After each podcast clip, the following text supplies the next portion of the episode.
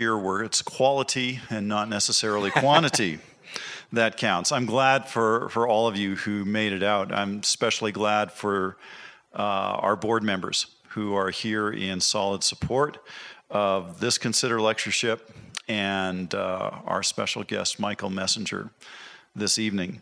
Now, Mark wanted me to introduce the board, but I don't figure I have to introduce the board to the board because most of you know who you are already. But let me just say again, thank you for, for taking time to come out here. And thank you, Michael, for coming and sharing the evening with us. Uh, we're looking forward to uh, a challenging and an interesting presentation. For those of you who aren't familiar uh, with Michael, he is the president and head and CEO of World Vision Canada. It's an organization familiar to all of us. It provides relief and development and advocacy work in supporting the world's most vulnerable children. His keen interest is in regions that are considered the most fragile. It's taken him to places such as South Sudan, the Central African Republic, and Afghanistan. He's met families and especially children of families there who live on the very outer margins of society.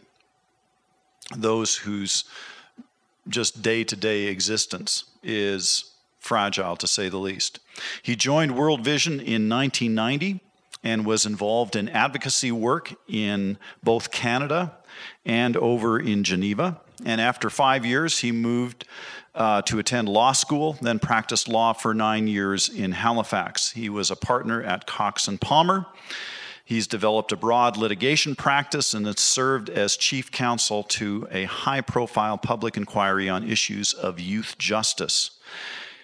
He then returned to World Vision and served as Vice President, Public Affairs, and Executive Vice President before taking on the role of President in 2015. So it is a, a great privilege to have you here with us this evening, Michael. And, and we look forward to not only this time, but I'm also anticipating as our partnership with your organization and our school, we, we hope continues to mature and develop, that we will have opportunity to have you back in the future. And at a time when, when our student population is here and uh, able to take, on, take in um, your message. Before you come ahead, I'm going to ask uh, Phil Orazi to come and open our time in prayer, and uh, then the evening is yours. Thank you. Delighted to do that.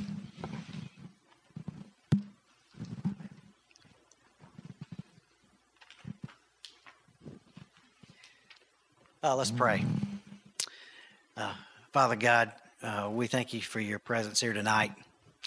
And we acknowledge you as a creator, as a healer, as provider. Uh, you do all those things for us. And we know that uh, you do things miraculously, but uh, many times you choose to use your people to be provider. And uh, tonight we just uh, pray a thanksgiving and a blessing on World Vision as you use them to do that, and on, and on Michael Messenger as as they uh, as he leads them. Uh, we just uh, pray that you'd guide him, give him great discernment in, in the position that he has, and that, that uh, all the things that he does and all the things that he represents uh, would give you glory.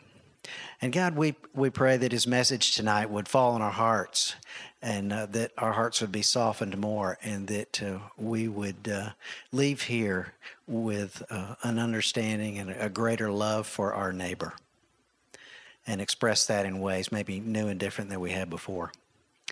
And uh, finally, Lord, we thank you for this place uh, of Prairie and uh, the platform that it provides to, to hear these wonderful messages. And uh, we just pray these things in your great Savior's name, in our Savior's name. Amen.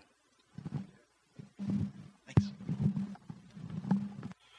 Great. Well, thank you very much. Thank you for that prayer, Phil, for the James for the welcome, from Mark as well. It's great to be with you. I kind of feel like we should just kind of gather chairs around and have a have a conversation, but I kind of went to effort and put some slides together, so may as well follow through. But I am really delighted to be here at Prairie. Uh, Mark Maxwell, uh, amazing Christian leader, he has been part of our governance community at World Vision, And we, as we continue to explore some possible partnerships too, we're excited about that. And, but this is my first time here at Three Hills. Now, what you didn't tell me is that I could have saved uh, the money that I spent on a rental car and just put a kite up in the air, and it would have taken me here just fine. Um, but it, I don't know if it's always quite this blustery on the prairies, but it's, it's, been, it's been fun to be here today. Um, when I was asked to come and, and do this lecture, I kind of asked my team and uh, Mark, kind of, you know, what's, what do you mean a lecture exactly? So, because I'm not an academic, um, I'm, a, I'm a humanitarian worker, you know, recovering lawyer. But so, so today, maybe what we'll get is a little bit of a kind of a little bit lecture, a little bit sermon, a little bit of storytelling. It reminds me a bit of uh, my team a couple of years ago. They, they said, Guess what, Michael? You're going to be part of a symposium in Western Canada. I said, Oh, that's great. So where are we going? We're going to Edmonton, Calgary, Vancouver. This is a couple of years ago. You're going to be talking about marginalized people or fragile contexts. That's great. So who else is there? He said, No, no, th- you're it. So what do you mean? A symposium is more than one person. I was the symposium. So today I am the lecture, and this is um, I'm pleased to be here. I particularly appreciate as well the, the history of Prairie, a witness to Jesus in this place since 1922, and not just equipping people internally, but sending them out.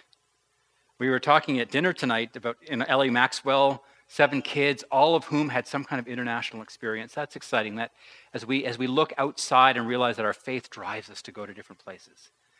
Um, I love the mission as well of, of, of Prairie, where you talk about establish God's kingdom by equipping and mentoring individuals through biblically integrated education for life and careers that will meet the greatest needs of the world for the glory of God.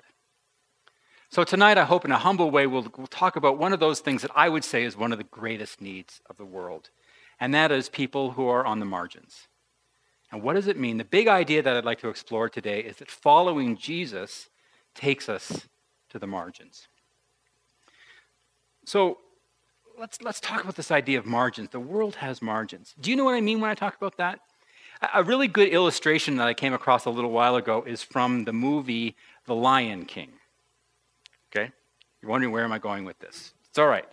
So The Lion King it came out in 1994, about five years before my kids were born, but it became one of those staples that were on our DVD player kind of constantly. In fact, this summer when the live uh, version came out, my wife and I decided to go back and revisit that, that period of our lives. So, without kids, just the two of us, two adults, went to the drive in and watched the Lion King movie again. It was a kind of a throwback. But the reason I bring this is because there is a scene in the Lion King, looks like this, where Mufasa, who is the Lion King, has his first lesson for his, king, his son, Simba, little Simba, who is his heir apparent. And they, they have this moment this is the first opportunity for them to, to learn what it means to be a king. Now, let me just, let me, you may not perhaps can, you know, remember this scene, but I'll tell you what happens. I'll try to get put on my best James Earl Jones voice for Mufasa. But so, so Mufasa says, and he brings it to the edge of Pride Rock and says, One day, Simba, my, the sun will set on my time here, and you will rise as the new king. And Simba says, looks out in, in awe and says, And all this will be mine. And Mufasa replies, Everything the light touches. Everything the light touches, Simba says. But then he looks to the edge of his lands and say, What about that shadowy place over there? And Mufasa says very sternly to little Simba, Not the shadowy places, those are outside of our kingdom, and you must never go there. Now, of course, the story is that Simba does go there. That makes the whole plot. But the fact is that I think probably all of us have received some kind of Mufasa like warning in our lives from a parent or from another authority figure about keeping us away from those shadowy places. Margins in our world are shadowy places. For me, growing up in Moncton, New Brunswick, I had about a two kilometer walk to school. I tell my kids it was uphill both ways, but in any event, that was two kilometers if I went on the road. If I decided, however, to cross the street and go into the wilderness park across from my house, I could save time. The problem was it went through a dark forest, walked through an abandoned day camp, very creepy, lots of wildlife, and sometimes actually people living in poverty. I kind of take my life in my hands walking through there. And my parents said, don't go there. That was my margins at the time. But you know, my parents, I think, were motivated by trying to be safe because often margins, if you think of your place margins, it's often full of people. It may be a poor place or a place where people are different. And rather than going to some of those places to make a difference, we're said, don't go there. It's our, it's our nature. Stay safe. Because we, like Simba, want to avoid the shadowy places. Margins are shadowy places, they are messy places. It's often full of dangerous environments, difficult problems, and desperate people. Well, at World Vision, it's kind of built into our DNA to go to the margins of the world. Uh, we have been doing a lot of work in, in contexts where people are struggling with poverty and injustice. And we've been doing that for many years. And of course, the developing world, it's not just one size fits all. There are lots of places that are a bit more stable than others. And in recent years, we have been reinvigorated by going back to some of the heart of our mission to go to what we would say are the marginalized places. Now, I'd like to just take a few minutes and just share a little bit about what, what those margins look like in our world today, what fragile contexts are, which was the, the language that we use, fragile places, places that are often a bit in between what we think of as a humanitarian emergency requiring relief and long term humanitarian development work that's done in more stable contexts. Um, and just, I want to share a little bit of some statistics to start, to give you an idea.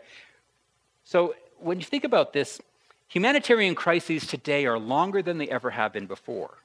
Protracted, long situations. Think of the Syria conflict, refugee crises that don't go away. It's not like a, a typhoon hits, you, you, you come and do relief, recover, and move on. 90% of humanitarian crises today are lasting longer than three years, and the average duration is seven years. There are more people on the move and displaced today since Second World War, and some say even more than that. What's particularly troubling for me is that more than half of the people who are fleeing from their homes today are children. And many of these kids are unaccompanied and in dire need of protection from violence and exploitation. We know that maternal deaths, maternal mortality, is two and a half times higher in conflict affected or fragile contexts than the rest of the world. I joined World Vision in 1990, and as a, as a globe, we've made real progress in fighting extreme poverty. But extreme poverty today is on the run. It's going to find dark, dangerous places to hide. In fact, by 2030, 80% of the world's extreme poor will be in a handful of fragile or conflict affected countries. So, what do we do in an organization like World Vision? Well, we have to try to figure out new ways of working, new ways of funding, and of course, new ways of telling stories to, for our job, my job, to invite Canadians to partner with us so that we can make a difference in these contexts. Well, I could talk to you a little bit more about this, but we've, our team has actually put together a video that's kind of an explainer on fragile context that I'd like to share you share with you. This is right here in Three Hills, Alberta, the world premiere of this video. it was just finished this past week, so you can give us your feedback and your five star reviews. But this is a serious topic for us. I don't mean to make light of it at all. So I'd like to take you with me into some of the fragile contexts, and you'll see me uh, in some of these places. Hopefully, you'll have a better sense of what this means for us. Take a look.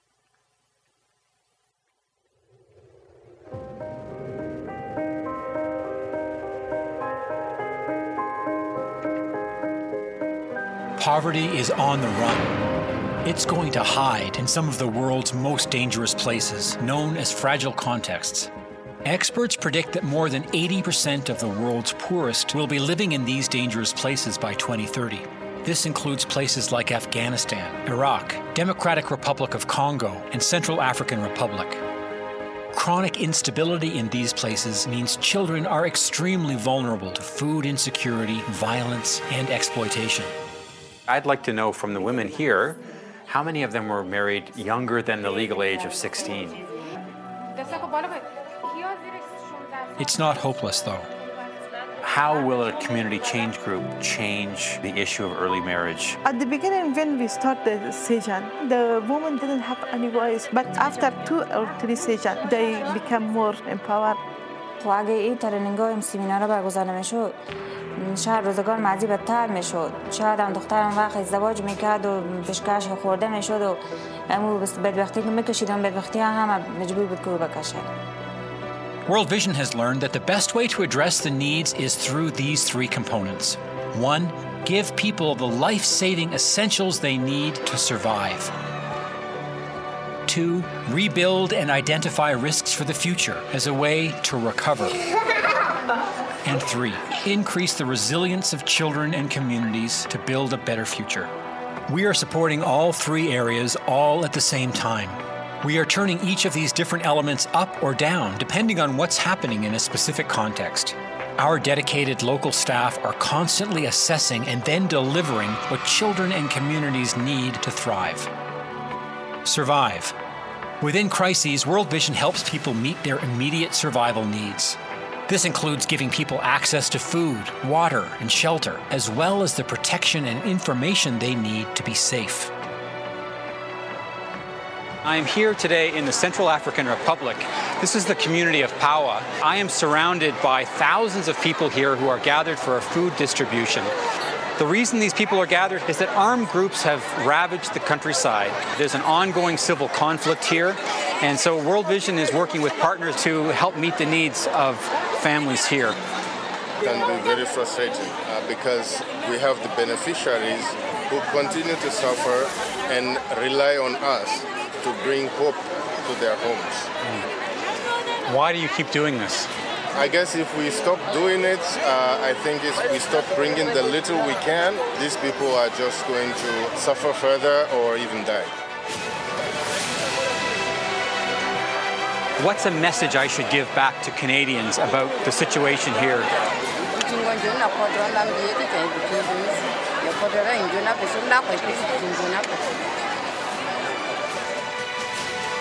Recover. As emergency relief is being provided, communities need help establishing stability and adapting to their situation. This includes identifying risks, implementing early warning systems, and beginning to rebuild both infrastructure and relationships.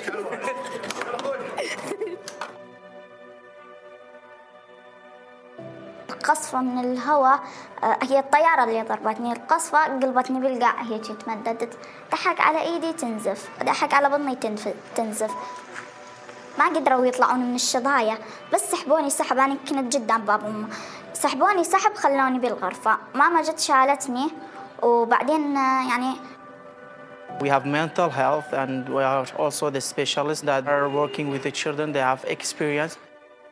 We are providing a safe space for them. We have centers in both sides of Mosul so they can feel safe when they are talking to our staff and our specialists.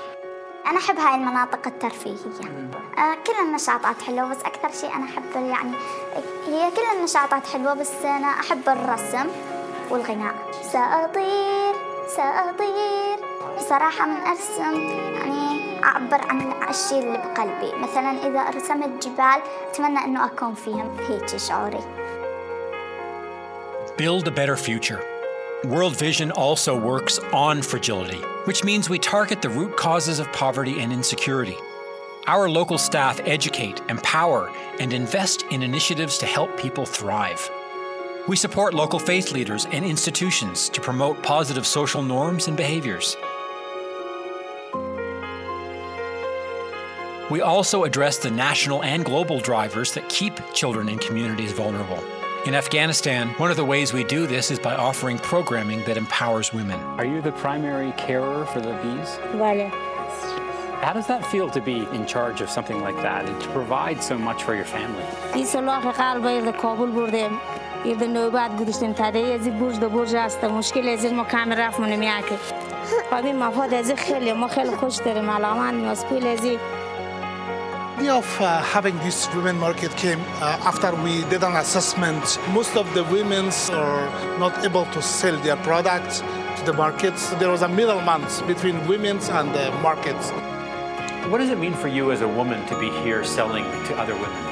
خب یک باعث افتخار خوشحالی می‌کنم که من یک خانم اینجا دکان دارم و تا او خانمایی که به قریه یعنی محتاجن اونا اصل تولید می‌کنه و اونا هم دست اینا به یک لقمه نان دراز میشه. من از اونا می‌خرم اینجا خانم‌ها از من می‌خرن. زیاد جای خوشیه.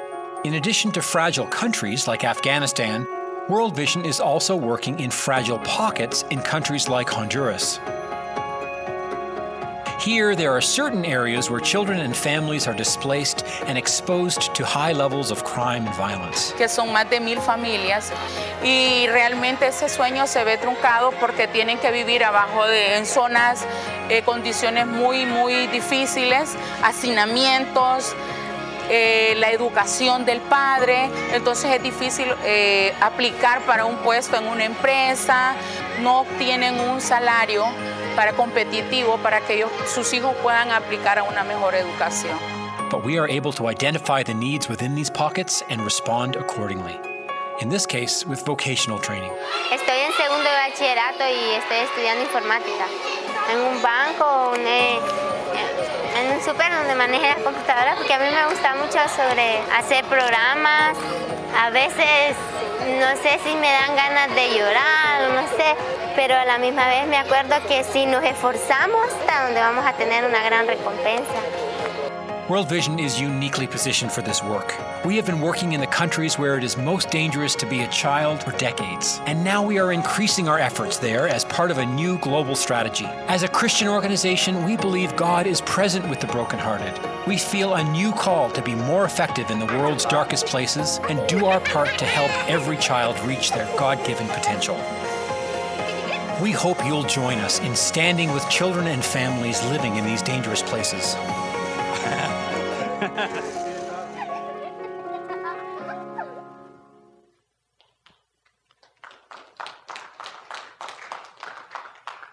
gives you a little bit of a glimpse of the work that we're doing. And I should just say that this is a video that's going, we use this for government and others. So, uh, what, what I'd like to switch gears to now is to explain a little bit more what it means, not just the what we do, but why we do it. And it comes right back to the words that our founder, Bob Pierce, wrote in the flyleaf of his Bible. And he, it's, it's almost become a, a mission statement that kind of sits alongside our other ones. And he said this He wrote, Let my heart be broken by the things that break the heart of God. Let my heart be broken by the things that break the heart of God. It's hard to go and look at places that actually break God's heart. Uh, I just came back last week from Democratic Republic of the Congo. Uh, Eastern DRC is uh, a place of, of deep crisis, deep conflict. It is the place in the world where there is more incidences of sexual violence, things like rape as a weapon of war, than anywhere else in the world. Add on top of that, there's an Ebola outbreak going on right now. These are tough places. You sit down with family, families, mothers, children, and it's hard not to have your bro- heart broken, and we know that God's heart breaks too. And this is where I'd like to, to switch gears a little bit and talk about Jesus in the margins, because this is really why we do this. Uh, I'm going to ask you to, I'm to, we're going to take a look at a, a short text from the Gospel of John. You may have your Bible with you. Thought maybe everyone at Prairie Bible Institute would have a Bible. Just kidding. I'm going to, I'm to let you see it up on the screen in just a minute, but it's a, a little bit from John 4. We're just going to take a short section. Just, you're probably familiar with the story of Jesus engaging with the Samaritan woman at the well. It's a wonderful story of hope and faith, and it certainly deserves a full treatment, which I'm not going to give it tonight. We are just going to look at the beginning and pull out some ideas about this big idea about what it looks like for Jesus to go to the margins. So, in the story, just the background uh, Jesus is in uh, Judea, which is in the south of the country. And it kind of becomes this rumor mill. People start talking about the fact that, that he's getting more disciples than John the Baptist. And so he decides that I think he wants to leave all that behind and he's going to go to Galilee. And so this is where we pick up the story. And we just read it on the screen here. Now he, this is Jesus, had to go through Samaria on the way. Eventually he came to the Samaritan village of Sychar, near the field that Jacob gave to his son Joseph. Jacob's well was there, and Jesus, tired from the long walk, sat wearily beside the well about noontime. Now, we're going to come back to this in a couple of minutes, but it's not only the story that we look at here, but I think it's also what does the, the gospel writer, what is John actually putting into the story that gives context and additional meaning? I think it's fascinating. So soon, a Samaritan woman came to draw water, and Jesus said to her, Please give me a drink. This particular version, uh, sometimes it's actually a little bit more emphatic. It's kind of, give me a drink. That's what Jesus says, actually. Uh, he was alone at the time because his disciples had gone into the village to buy some food. The woman was surprised, for Jews refused to have anything to do with Samaritans. She said to Jesus, You are a Jew, and I'm a Samaritan woman. Why are you asking me for a drink? Even in Jesus' words, there, world, there were margins. We want to explore this. We need to ask ourselves by, by what the gospel writer tells us, what Jesus is doing, how he interacts, what can we learn about what it means for us to follow Jesus? So, the information, of course, in these few verses are profound when you think about the first century Jewish backdrop. Uh, the first thing to remember is that Jews and Samaritans were not friends. We know this. Uh, in fact, they were definitely going to consider themselves enemies. Now, it's interesting because anyone else in that world looking at the Jews and Samaritans, they would have a hard time telling them apart. Same cultural background and so on, but it's amazing how the smallest things can separate us. Unfortunately, that goes on in the world today, right? They disagreed about holy, what holy book to go, where the temple should, should, should look like, such that they were definitely marginalized for each other's from each other. And in fact, a good Jew did everything that he or she could to stay away from a Samaritan, and certainly to stay away from Samaria. So if you just think about this, I mean, this is why actually the, the, the, story of the Good Samaritan is so powerful, because all of the roles are reversed, right? This idea of there's some margin in that one too. So in John 4, then, we have to understand this story in light of its context. The first thing I want you to look at here is the fact that it says at the beginning that uh, he had Jesus had to go through Samaria on the way. It's the first thing to consider. Because the language in the original text is actually quite strong. Often this word is translated, it was necessary. The word dei, Greek word. So why did Jesus have to go? Well, I think it's important to, to, to remember the, the, the, kind of the place around this it's arguable that he didn't have to go at all to get to where he needed to go. So if Judah, Judea was down here in the south, uh, let's see where you're looking at me here. This is the Mediterranean Sea over on this side. He wanted to go up to Galilee. The problem is that Samaria is right in the middle. So the shortcut, and some people, some Jews did take the shortcut, was straight through Samaria. I can tell you if they did, they didn't stop for a drink along the way. Most Jews actually would go around, cross the Jordan River, up through the desert or maybe skirt the coast around the other side. They did everything that they could. So, what is this all about, this idea that Jesus had to go through Samaria? Most Jews didn't. Um, it's interesting. The, the, if, in, in, fact, I was hoping that there may be a few students here today because I thought they may not understand this. So I, I was going to suggest that if Jesus had a smartphone in AD 33, he would probably turn on these settings Avoid highways, avoid tolls, avoid Samaria. Anyway, I think you all get what I mean. But the United uh, Bible Society handbook actually talks about this, and they suggest that the, the, the, the language here is actually a divine necessity. That there was something about the fact that Jesus had to be there at that time in this place, this marginalized place. There's also in John's gospel a really interesting theology about Jesus being the imitator of his Father.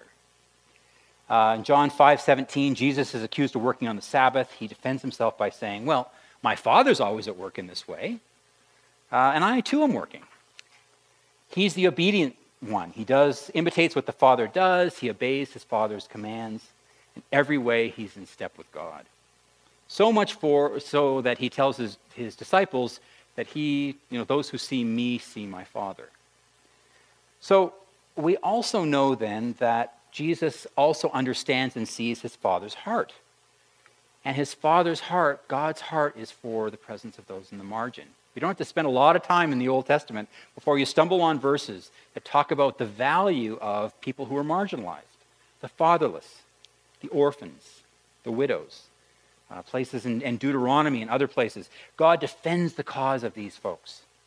So if Jesus follows God there in imitation of God, then he's sharing that same heart. So he's going, this, it's divine necessities that he's there. He's following God's care for, for these. And then this is the other interesting thing I find that's just fascinating from this, this section. And that is, you may remember that, that I, I pointed out that John talks, uh, set, talks about the fact that Jesus goes to Sychar in Samaria, but he makes this the point to say, oh, and by the way, this is near the place where these other events of the Bible happen, right? Jacob's well was there. This is where uh, uh, Joseph, uh, Jacob gave to land to Joseph.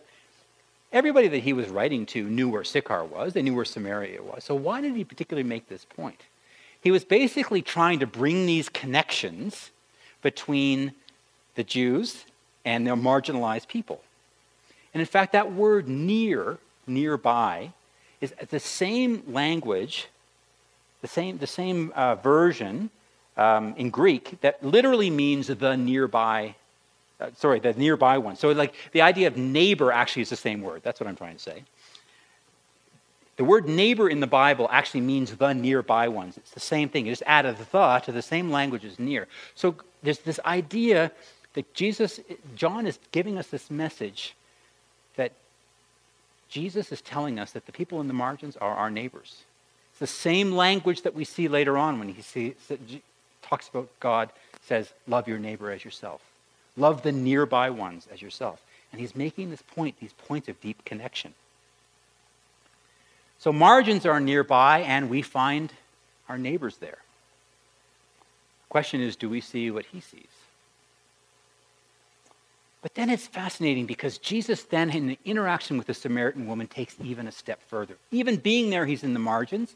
And then he reaches out to a woman who is, frankly, in the margins beyond the margins. So we know a few things. Jesus is there by himself with this woman who is there in the heat of the day. Now, I have, tell you, I have spent lots of time in the developing world around wells. And it tends to be social time for women gathering around wells. There's singing, there's dancing, there's socializing. It's a key moment. It's often done early in the morning or in the evening when it's cool. So the fact that this woman was there by herself, the fact that she was there in the heat of the day, something is signaling to us. There's a telltale sign that she has been marginalized even within her marginalized community. What are the telltale signs of people who are marginalized in our world today?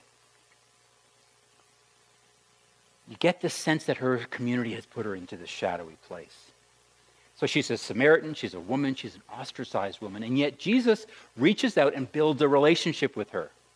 And in fact, he takes that extra step of asking the unthinkable give me a drink of water. Not just please give me a drink of water. Give me a drink of water. I think it almost sounds rude. But I think it was actually because Jesus was breaking down and breaking through almost to say, Did you hear what I had to say?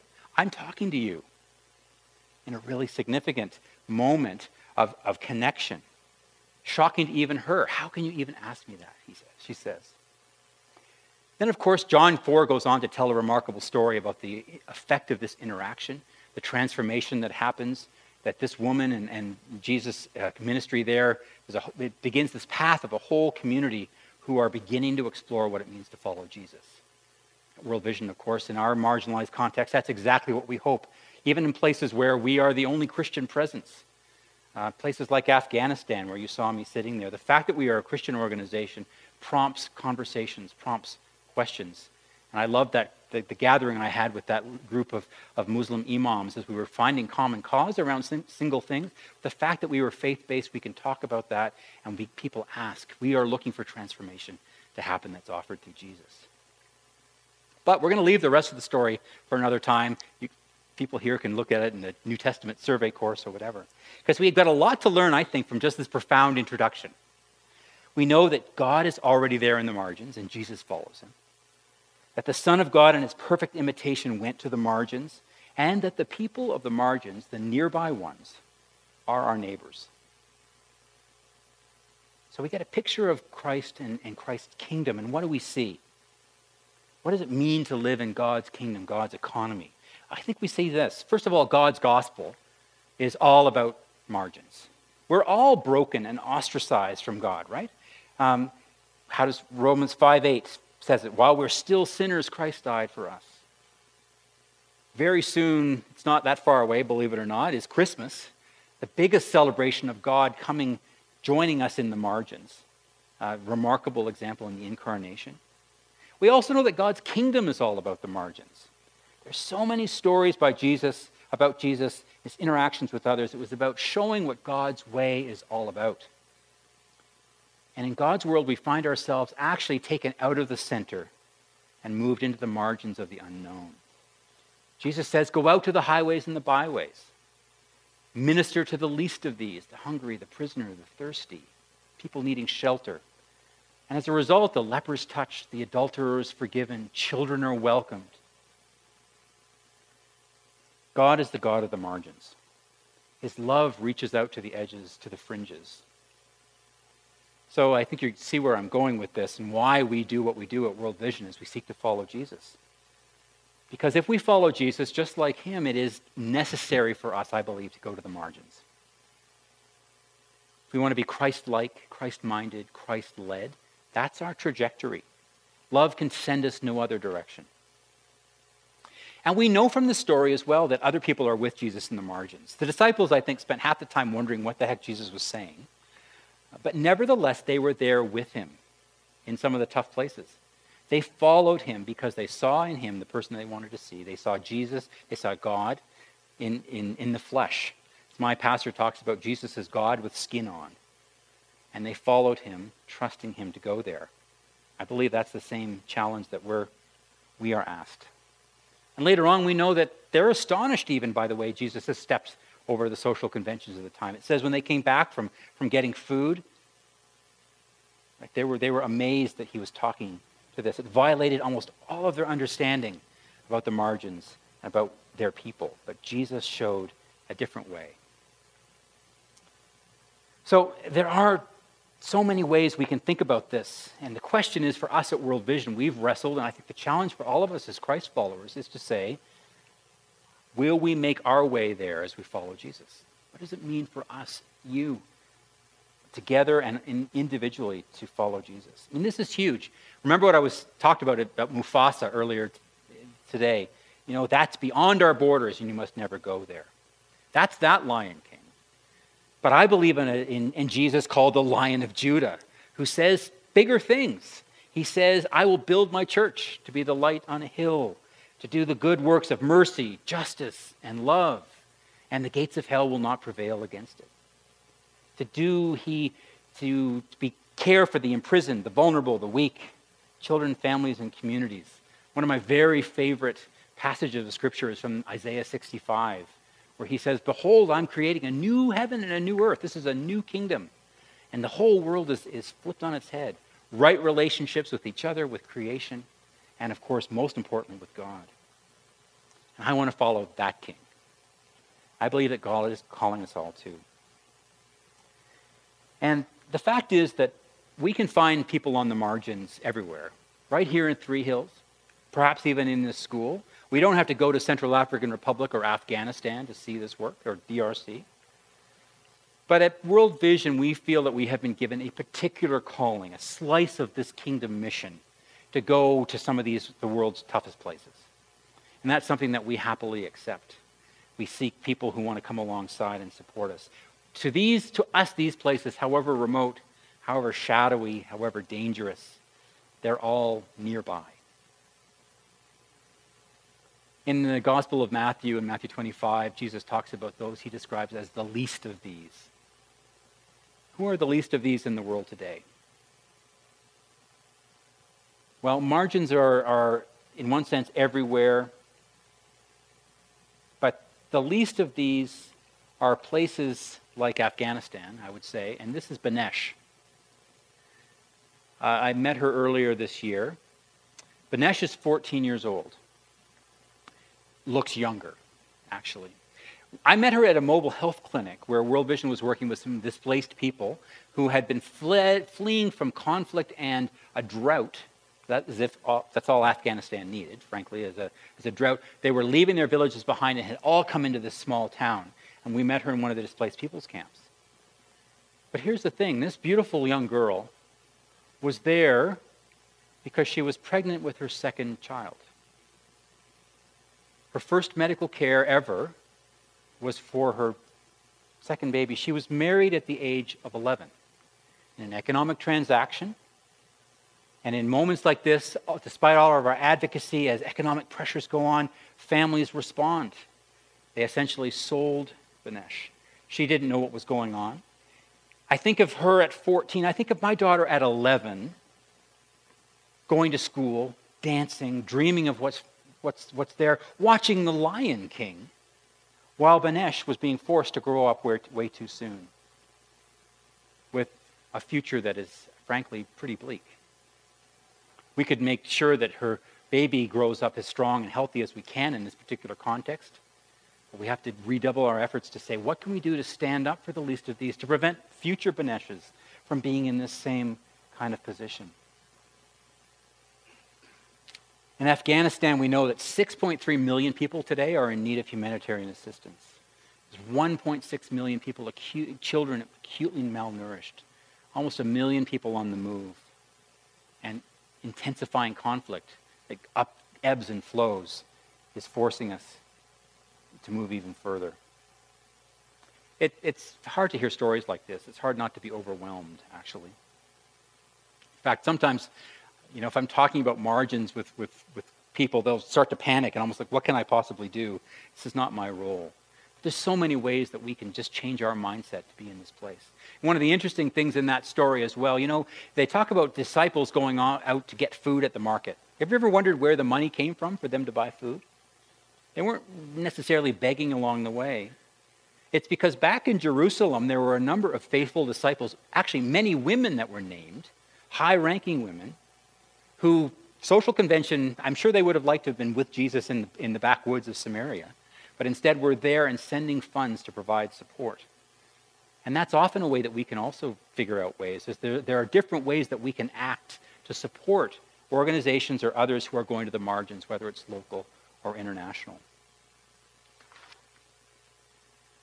Um, I think we've got, I think I have time. I have one more short little video from my time in the Central African Republic. Um, this is probably one of the darkest places that I've ever been to in the world. Uh, an incredibly challenging context.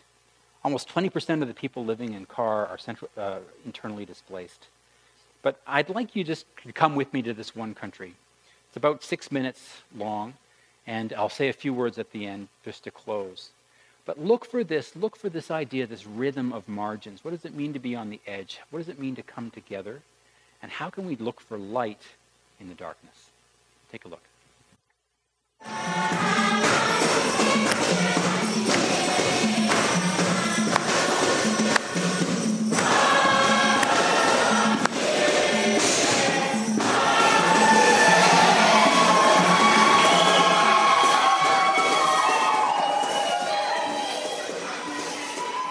CAR, Central African Republic. This is a country that barely makes the news. A country many people don't even know exists. It's here that fighting between Christian and Muslim armed groups, the Seleka and Anti Balaka, plunged the country into chaos years ago. But things have gotten worse. In 2018, the Central African Republic was rated one of the saddest countries on earth. What's happening today isn't just because of Muslim and Christian tensions. These armed groups also clash over the control of resources like diamonds and gold.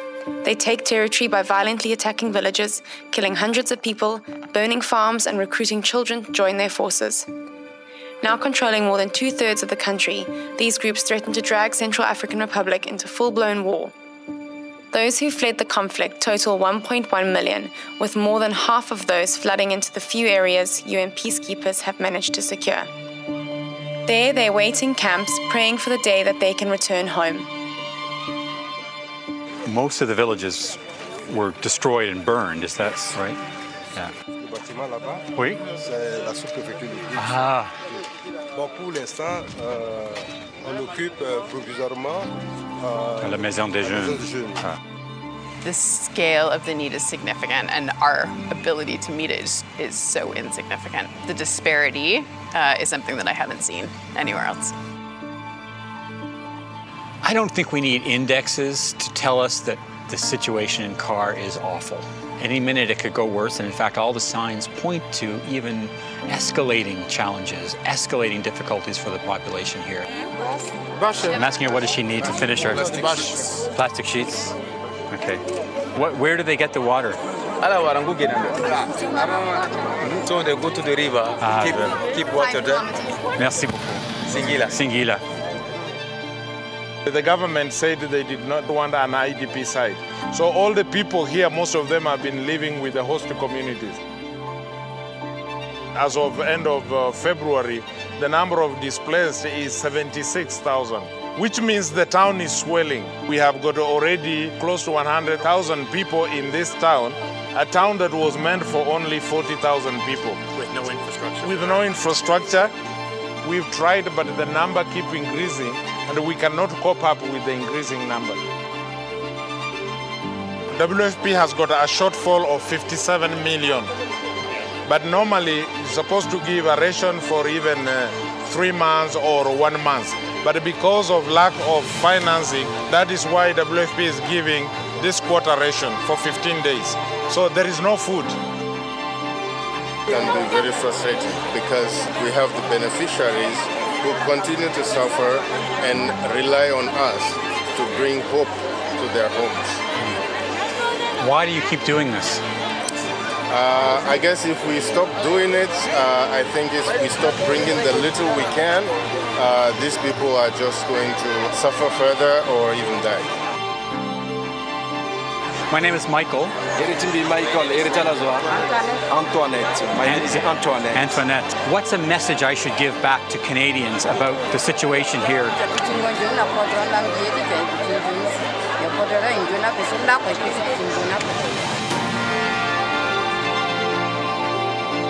Merci.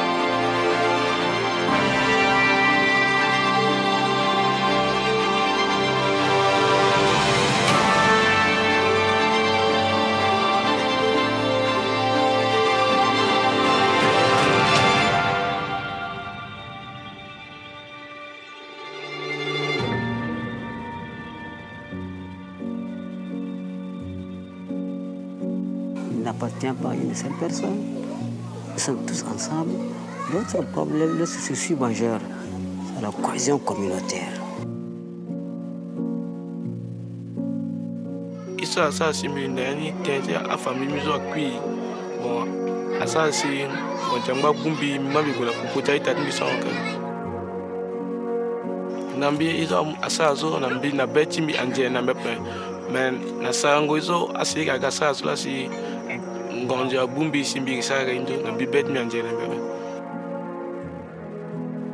On a vécu plus de 6 ans sans aller, en- sans aller à l'école. Déjà, l'enfant qui a quitté 12 ans à l'école, il a déjà 18 ans, il est déjà majeur. Il demande d'être réintégré dans, le- dans la société. We have a responsibility as an international community, as people, as people of faith, uh, to respond. Um, and we're not, we don't have the means uh, to meet the needs here. And so to come to bear witness to the suffering that's here, um, yeah, we have a responsibility to tell the story, but also to do something. Singila. Merci. The crisis in CAR is overwhelming, but it's not like other emergencies. This is a long standing, forgotten crisis. For any stability to occur, long term programs tackling the root causes of conflict are required. World Vision has brought together Christian and Muslim faith leaders who are working to break down religious divisions created by armed groups. C'est une- une paix fragile.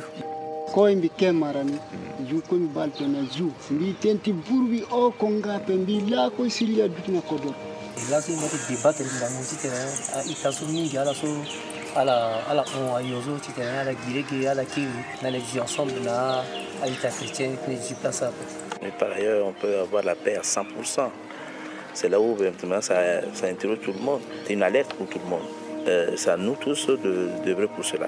There's so many factions, so many armed groups, so many people in conflict with each other. I think there needs to be a commitment by the population, uh, starting at the grassroots, looking at faith leaders, community groups, organizations like ours, local organizations, to try to build peace. It has to come both from the bottom up and from the top down. Even in the midst of chaos, there are pockets of change. In remote villages, child soldiers have been freed from armed groups. Through peace clubs, these youth learn how to promote peace in their communities. Together with World Vision, religious leaders are creating farming groups that work across the lines of faith to promote acceptance between Muslims and Christians. Peace is literally being grown from the ground up. Are they among the groups that have come from elsewhere that are, are displaced, or are, Ala are they here? ala London, amina. ira la sinala isara kwa bumbi isara kwa isara kwa satene na mbile There is no problems among ngia them. na So they share their daily life. They're mm-hmm. suffering everything together. Do you hope that the example that you have here will be something that other people see? kata na gbongo lichi na bango ndo so si ako zucha warwize na ida chita isigi na gigi kisigia This is the context that we need to be expanding in. We have the expertise, we just need the resources to be able to bring it to life.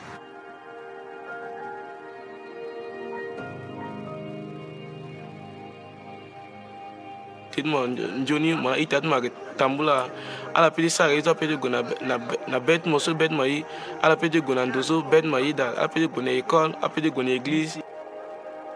I bɛɛ sin bi tɛn so ai ke tɔŋa i ta sin bi mɛ a seli kala ga anda i fɛnɛ i fa tɛrɛ mɛ ala ŋwa wɛ i ki i sa sewa You know, the stories of teenagers who become associated with armed forces. It, and have the strength to remove themselves, to, to find peace in their heart. We need to do something to support them. misamene ti zwape njapa una mite misamene ti zwape tongana ita ti mbia guna lege so siake lege ti shoni bigi ti zilo na ya ti so lo ku shoni ti temi kina lo na lege so siake njoni It's not just about shutting down armed groups and making sure that people aren't shooting at each other. It's also about relationships between each other that are mutually supportive, that help, uh, help each other grow and develop.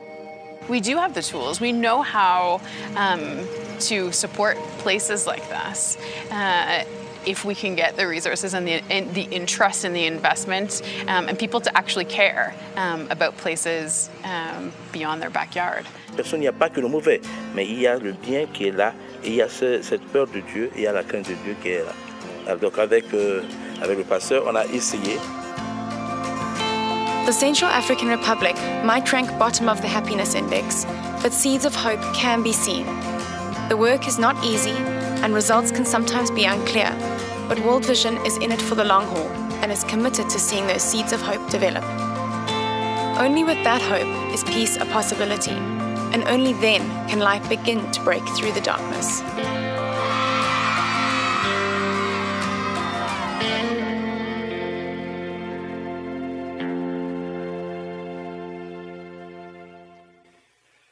Well, I just want to, I'd like to close just to remind you, just one, one more time, a few things about margins. They're messy and risky, they make us feel uncomfortable. What I've learned is that Jesus doesn't seem to hesitate to make us feel a bit uncomfortable from time to time. The mission of the church, I believe, includes people in the margins here and around the world. Margins are closer than we think. People on the margins are our neighbors. Jesus is already there, God is already at work. And here's the challenge for us if we want to follow Jesus, we need to go to those shadowy places, go to the margins. So, what do we do with this? I wouldn't want to presume to give students uh, or you know, anyone here at a college more homework, but I think it's about being mindful of this. What, ask ourselves, what does this mean? Learn more about what's going on in the margins of the world. Ask God to give us eyes to see the margins and marginalized right in our own community, in our families, in our churches, in our schools. And then pray how we can continue together to reach to those in the margins. You saw a glimpse in the CAR video of this procession. I was in the Central African Republic on Palm Sunday. It was remarkable. It was near the end of my time. I have to say that I have never felt a darker place in my life than the Central African Republic until this moment. Now, in my church growing up on Palm Sunday, we'd have a palm frond and we kind of wave it around. Here we gathered great big palm branches and we did a circle of the town. It was like a three kilometer walk. 700 people from the local Catholic Church surrounding the town saying Hosanna, declaring in that moment that light is breaking through the darkness, that Jesus is come. what are we going to be what are we going to be able to do? How can we expand and grow that light? That's what we're trying to wrestle through at World Vision. It's not easy to do. Uh, we're, as I mentioned before, there are new ways of working, new ways of thinking, new ways of praying and engaging with communities like this. But I hope that through this little glimpse of the work that we're doing here today, that perhaps you felt challenged. Maybe you know a little bit more about margins in the world and ways that Christians, faithful Christians, are trying to do to respond, to be Jesus' hands and feet, to follow Jesus into these tough places. Thanks very much for letting me be with you tonight.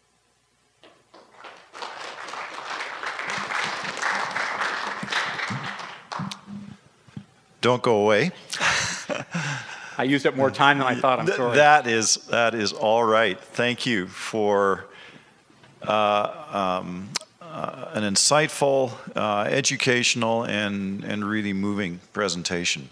Um, really, um, personally, and I think all of us here in the room have been touched by uh, the images, the testimony, and just the awareness of, of the great need that World Vision and partner organizations like yours are, are, dealing with, and, and to commend you for that, and to thank you for coming and sharing a little bit of your heart and your organization's heart for that.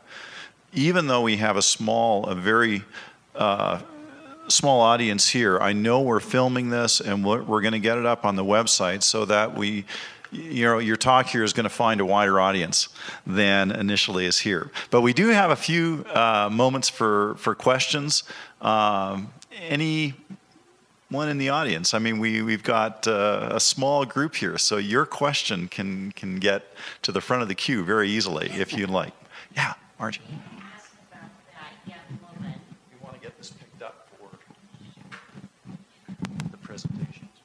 I just wanted to ask about that beautiful young woman who was 14 here.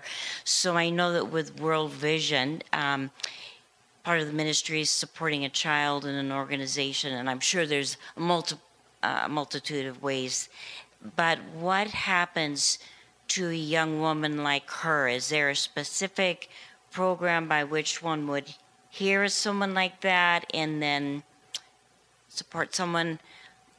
I mean, because what's her life going forward in this this this catastrophic type of community going on around her with with fighting of people? And it's doesn't look like to be any peace for you know for whenever. And so i thought what happens to a young woman like that? And what is the future for her? And are there specific ways to help that uh, that kind of young womanhood that had been married young, have babies, their future is is not a lot. Mm-hmm. Well, I think that's that's the challenge of a context like this. You know, if I was able to see a, a, little girl like like Banesh, and I can't think of her other than a little girl, even though she's a mother of two now you know, in a place, if we were in Tanzania or Kenya or something, we could connect her into one of our child sponsorship programs that we could care for her and her children on an ongoing basis. In a context like Afghanistan, the engagement that we've had with her so far is really just through her coming into this mobile health clinic. Now, I hope our team is very connected in the ground. There's still IDPs, internally displaced people in that context. I suspect that there'll be some kind of ongoing connection. We have been able to provide her with some health care, some maternal, her first maternal health care, and also talking to her and her husband uh, about things like family planning um, and birth spacing. What does that mean to be healthy and to wait and to ensure that other children are? That was the first time they've had those kind of conversations. There's very little that I can do to change the course of Banesh's life. She's very unlikely to go back to school. She's very unlikely to have a, a future beyond kind of a, you know, a caring for her children as best she can and hopefully letting them grow up strong and setting an example. It's interesting, we talked to Banesh and she said what she wanted to give the message to her daughters, say, don't do what I did. I don't want, you know, don't, I'm going to do all I can to prevent this. And what I'm, I'm, I'm, taking away from, from that conversation, it was also hopeful because we could then go and sit with the community care groups where we were talking with mothers and girls who were being empowered to stand up against things like child marriage. And so we are making a difference. We can't do much for Banesh to change her, her course of her life, but we can for other girls in Afghanistan. And what I'm really happy to say is that we are making a difference for other girls. Uh, there was a glimpse in the video earlier on about a, a girl that actually, based on what she learned at World Vision and her mother's engagement, said to her father when he said, I found you a husband, we're going to sell you, said no. And actually was able to make an economic argument. Say, I'm actually worth way more to you if I have a university degree uh, and provide for you that way than the short term gain I would get now. And she convinced her, her father of that. So we can just hope that those sort of things take hold and we can begin to change the life of not just her, Banesh, but for other girls in that particular context. It's a long term process, I'm afraid. Another question.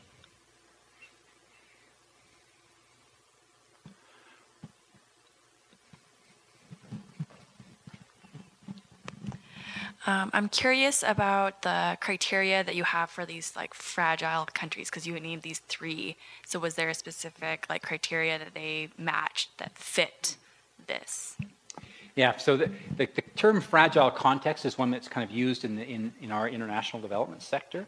And World Vision has identified 10 countries that are particularly fragile, and they would measure them against social fragility. So, um, what's, the, what's the level of social cohesion? Is there inter, inter, is the level of conflict? The ability of the government to meet basic needs? There's a sort of set of criteria that they would go through, and there's a, there are indices that are developed in part from our team and part using international resources. And we've identified 10 countries that we want to expand our presence in. It doesn't mean, by the way, that we're going to leave other places that we're working behind, but expand in those areas. And second layer then is for us even to look within our current programs, our long-term programs, like in Honduras, which generally speaking, uh, with the exception of some ongoing real terrible violence in, in, in parts of that country, is you know relatively it's a middle income country, but there are some pockets that are deeply fragile where you'd see all the same kind of markings of that. So we see the same in places like El Salvador, uh, Kenya, uh, some of these other places. So there's another whole set then of what we call fragile contexts. So we're trying to adjust our work to reach into these fragile countries and fragile contexts. And what we're finding is that the same kind of approaches work in both of those places, both kinds of places. Mark.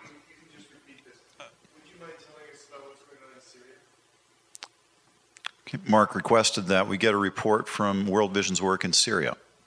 Our work in Syria itself is um, we are kind of in working on some relief. The biggest response that we are doing in Syria is actually to the refugees and displaced people in the countries around Syria, in Lebanon, in Jordan, in Iraq, because there are so many Syrian refugees that have crossed the border and are likely to be there for a long time. And it really depends on the context. So I've been to the Azraq refugee camp in Jordan, where it's a traditional kind of camp experience, if you will. Camp experience sounds like a summer camp or something. It's not. Um, desert with tents, and all of the refugees are in kind of an enclosed area that's actually fenced off and disconnected from, from the rest of the world. World Vision is there. We help put in latrines. We're doing some school feeding, working with other agencies in that kind of context. Other places in Jordan or Lebanon, refugees are actually living in communities, kind of integrated with the local population, requiring us actually to do a response not just to meet the needs of refugees, but also local populations, because the refugees have come and have put a whole lot of stress on schools and other infrastructure. So we have to have a different kind of approach in that context. But we have a really significant response in, in those countries that are, are surrounding Syria. Obviously, with the view that they want to go home when the conflict stops. Um, it seems pretty unlikely at the moment that that'll happen anytime soon. I have a question for you, Michael. I'll get to you. Can I just jump in and then I'll get to you, Andy? Um, in places like the Central African Republic, where you're using the term fragile states, some people might even call them failed states, at least at a political level, and you're in zones that are still war torn, are, are your teams at risk, or is there a sense that even in the midst of these warring factions, that you have a kind of credibility there that allows you a certain kind of access and freedom from uh, a, a, kind of exemption from being taken in by the wider um, fighting factions? The answer is yes to both of those things. First of all, our team is at huge risk all of the time In fact, the places that I was, all of these places that we're talking, we have to have a special training. It's called hostile environment awareness training. Uh, this before you're even allowed to go in there. Uh, in fact, my wife always says, uh, she said, "Where are you going on your trip this time around?" and and usually the best thing is if I go into my closet and I pull out my quick run bag, which is what we have to travel with the whole time in case you're under attack and you have to grab something and run. That's when she begins to really worry. Um, but the people who are our staff who are in these contexts are my heroes. They are deeply committed to being in, in these tough places. But the fact is that, yes, we have been able to establish in most places, um, uh, because we try to be independent, we try to be neutral, and have developed deep relationships, uh, we are relatively safe. So, an example is in the, in the western part of Afghanistan where I was, World Vision was one of the only agencies that is able, we're, we're acting with the World Food Program, we're their biggest deliverer in that part of the world. Um, we're the only ones that are able to go up into the into the remote villages because that's all a Taliban area.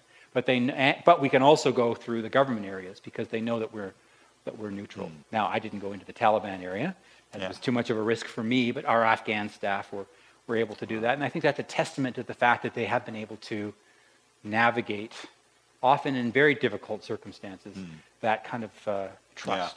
And it's interesting too, as a Christian organization, even in a tough place like Afghanistan or Central African Republic, the fact that we are Christian, the fact that we have a faith-based converse allows us to have conversations around values and connection with faith leaders who are often the people who say yes or no, who gets to come into the community. Um, that actually is an entree to a conversation that other secular organizations uh, aren't always able to have. That's interesting because that really runs counter to the, the secular narrative of the history of Christian mission and Christian philanthropy, especially in areas of the global south. And so it's actually, it's not seen as a sort of a, a neo-colonialist way, but actually has credibility, which is very encouraging.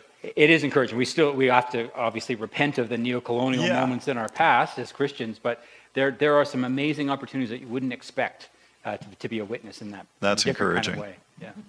Yeah. I don't have a question. It's more of an observation. I spent a lot of time in Pakistan and I've been around a lot of marginalized people. I've never, I've, I've met a lot of men who have illiterate children, but I never met a, a lot of literate men who had illiterate children, but I never met a literate mother who had illiterate children. So to see you're focusing on women's stuff is a way to give hope for the next generation.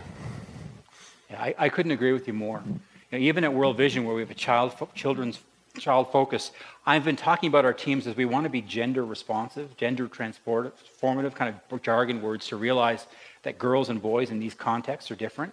We will often use the word now girls and boys rather than just children, because the needs and impact we need to have on girls in a place like places like mm-hmm. there, if we don't emphasize and look what the implications would be, then we're going to miss out if we just think it's a one size fits all response. Mm-hmm. So the focus on girls, the focus on women is absolutely critical for us. We know that if you build into a girl, you build into the future of the country. That's uh, it, it's it's amazing to me. I couldn't agree with you more. Time for a question or two more. Well, I've got another one for you. I just I noticed on on one of the clips, um, I, I think it was just it was showing the, the the border of one of your T-shirts there, which I think was one of the six kilometer Mhm.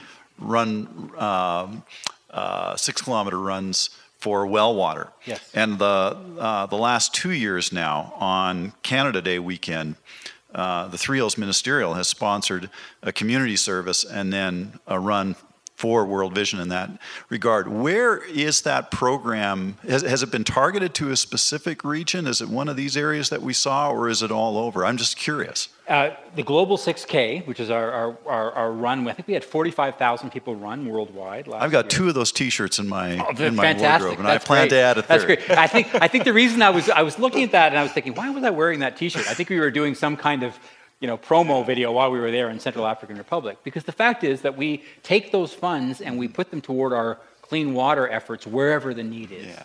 So there's not a specific country that's targeted. It really goes toward that sector.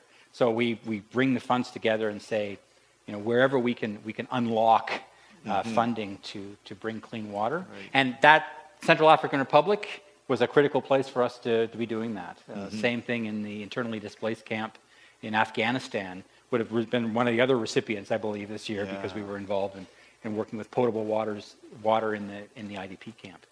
That's neat. That's it, it, I think it gives further uh, encouragement for our community effort to really continue to make that part of uh, Absolutely. something that we can do. And it's what what I found that's really neat there is that yes, you're a Christian organization, but the appeal, the humanitarian appeal of a project like this allows us to to work with the town council, with the town school, in a in a sort of a broad effort that that reaches people just beyond the ministerial. And uh, I, I commend you and your organization for, for finding ways that, that allow us to build bigger coalitions like that of support. Well, we really want to bring the common, you know, find common cause and expand, bring people in. Uh, we are absolutely unapologetic for who we are, why we do what we do, what we believe. Uh, what we found is that when we step back and say, listen, we're, we're offering this assistance to people in need without any strings attached, uh, come and join us, people respond. And if they ask good questions about why we do what we do, I'm ready for the answer, I can tell you.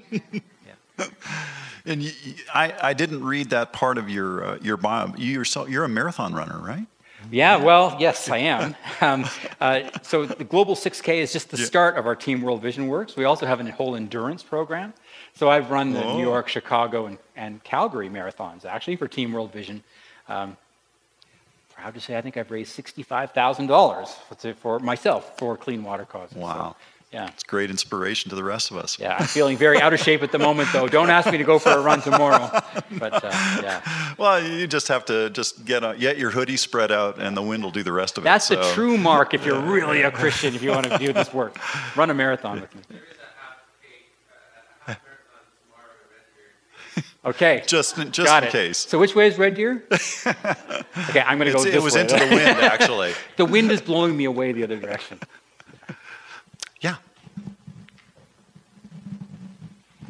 Does um, World Vision, um, when you come in, is there a way that you work with um, like other organizations, to, like churches, to establish churches and work with people? I know you you don't want you want to be broad, but like in a in a place like CAR, um, there this is a Catholic church. Are there any were there any um, Christian churches in the area? Absolutely. So in that in that group of interfaith conversations that we were having, there was a, an evangelical pastor, the Roman Catholic uh, Church. We we partner with churches where we can. They're one of our indispensable partners, actually, uh, in in parts of our work. It's actually built into our mission statement that the church is our is our is our partner. It looks different, of course. You won't find many churches in Afghanistan. Um, but in Central African Republic, actually, even where religious conflict is key, um, even secular organizations are having conversations with the church, but they can only go so so far. Um, so we that's that's critical for us. Partnering and collaborating in, in this kind of work that we do, we can't do this on our own. We always believe, whether it's with Christian or secular organizations, we have to coordinate. We can be better when we work when we work together. Final question for anyone? Yeah, John. In uh, CAR, you uh, showed us the continuing conflict that goes on, and some of it is religious. Is it also tribal conflict that keeps uh, keeps it going? And what is it that drives them? What what is it that uh, motivates them to continue the conflict? That's an excellent question. First of all, it is kind of on the surface a religious conflict. The br- groups tend to be kind of Muslim or Christian. What we discover when you look beyond that, there are actually 14 separate armed groups in Central African Republic. And there's overlay of culture and ethnicity and some religion, some are others. Some people, the, the central government only controls 30% of the entire country. They didn't even in- include the whole capital. Uh, we're there. Uh, Armed groups are there. And they have this whole pattern of these small groups coming in and deciding that they just want to carve this one little piece of the, of the country. What's, what's perplexing to me is this is not in, in Central African Republic, and you see the same in the DRC where I was a couple of weeks ago. I don't get it, to be honest, because the groups don't, they really aren't interested in taking over the country. They're just kind of carving out their little fiefdoms. It's about power, it's about being in charge. There are some local resources at play, and both, are, both of these countries are, are resource rich. I don't understand the reason for some of the conflict. I think in some ways it's kind of just built in. That's why when we do our work there, we often will start with the children, trying to change the cultural patterns that are in place. Because otherwise, we get what I, I would say is just senseless violence. I've actually, in my own mind, I'm, I know there are experts that could probably give much better ideas about this, but uh, I, I can't see a reason for what anyone is gaining from this kind of violence. And it's just unbelievable atrocities. In Central African Republic, so you saw some of those child soldiers that were there. Many of them became affect, uh, affiliated with armed groups because their families had been killed in front of them and they kind mm-hmm. of acted in revenge. And the story is these armed groups would come in, they'd go to a village right before harvest time, burn all the fields, burn down the houses, kill the adults, throw them in a well so that they, they you know, even the water supply in the, in the, in the community is now contaminated. And people have to flee and they know that they can't go back and the whole harvest cycle has has happened. You know that if you can't get there and plant your seeds you're going to have another whole year of, of food insecurity of kids without parents mm-hmm. who have been uh, connected with armed groups it just becomes this cycle so the idea is how can we break it how can we stop that kind of ongoing cycle of violence and i would say in places like central african republic afghanistan drc south sudan i have to admit sometimes it feels like it takes two steps forward one step mm-hmm. back but at World Vision, we really feel called to be there, to remain, to be witnesses, and to be faithful, even though it's tough. And we're always in, inviting people to join us and saying, listen, this is not going to be a typical story where you can say, here's the before picture and here's the after picture. It's not a linear process. It's about staying there and trying to build and work on these deep rooted issues. It's not going to be uh, go away anytime soon, I'm afraid. Well, we are grateful for World Vision and your partners who are willing to do that. And even if the success stories aren't there, that tangible, there's a sense of being faithful to God's call. So thank you for sharing with us this evening, Michael. Really, really appreciate it. I'm going to call Mark up to present a token of our appreciation and to close our time in prayer this evening as well. Thank you. Michael, I, I uh, you know I love you. I love your work. I think the world of the fact that you're on the very front edge dealing with these greatest needs of the world. I just have so much respect for that. And we, we think we're preparing people to come help you. As, but that puts us in a safer place. We're grateful for what you're doing. We thank you.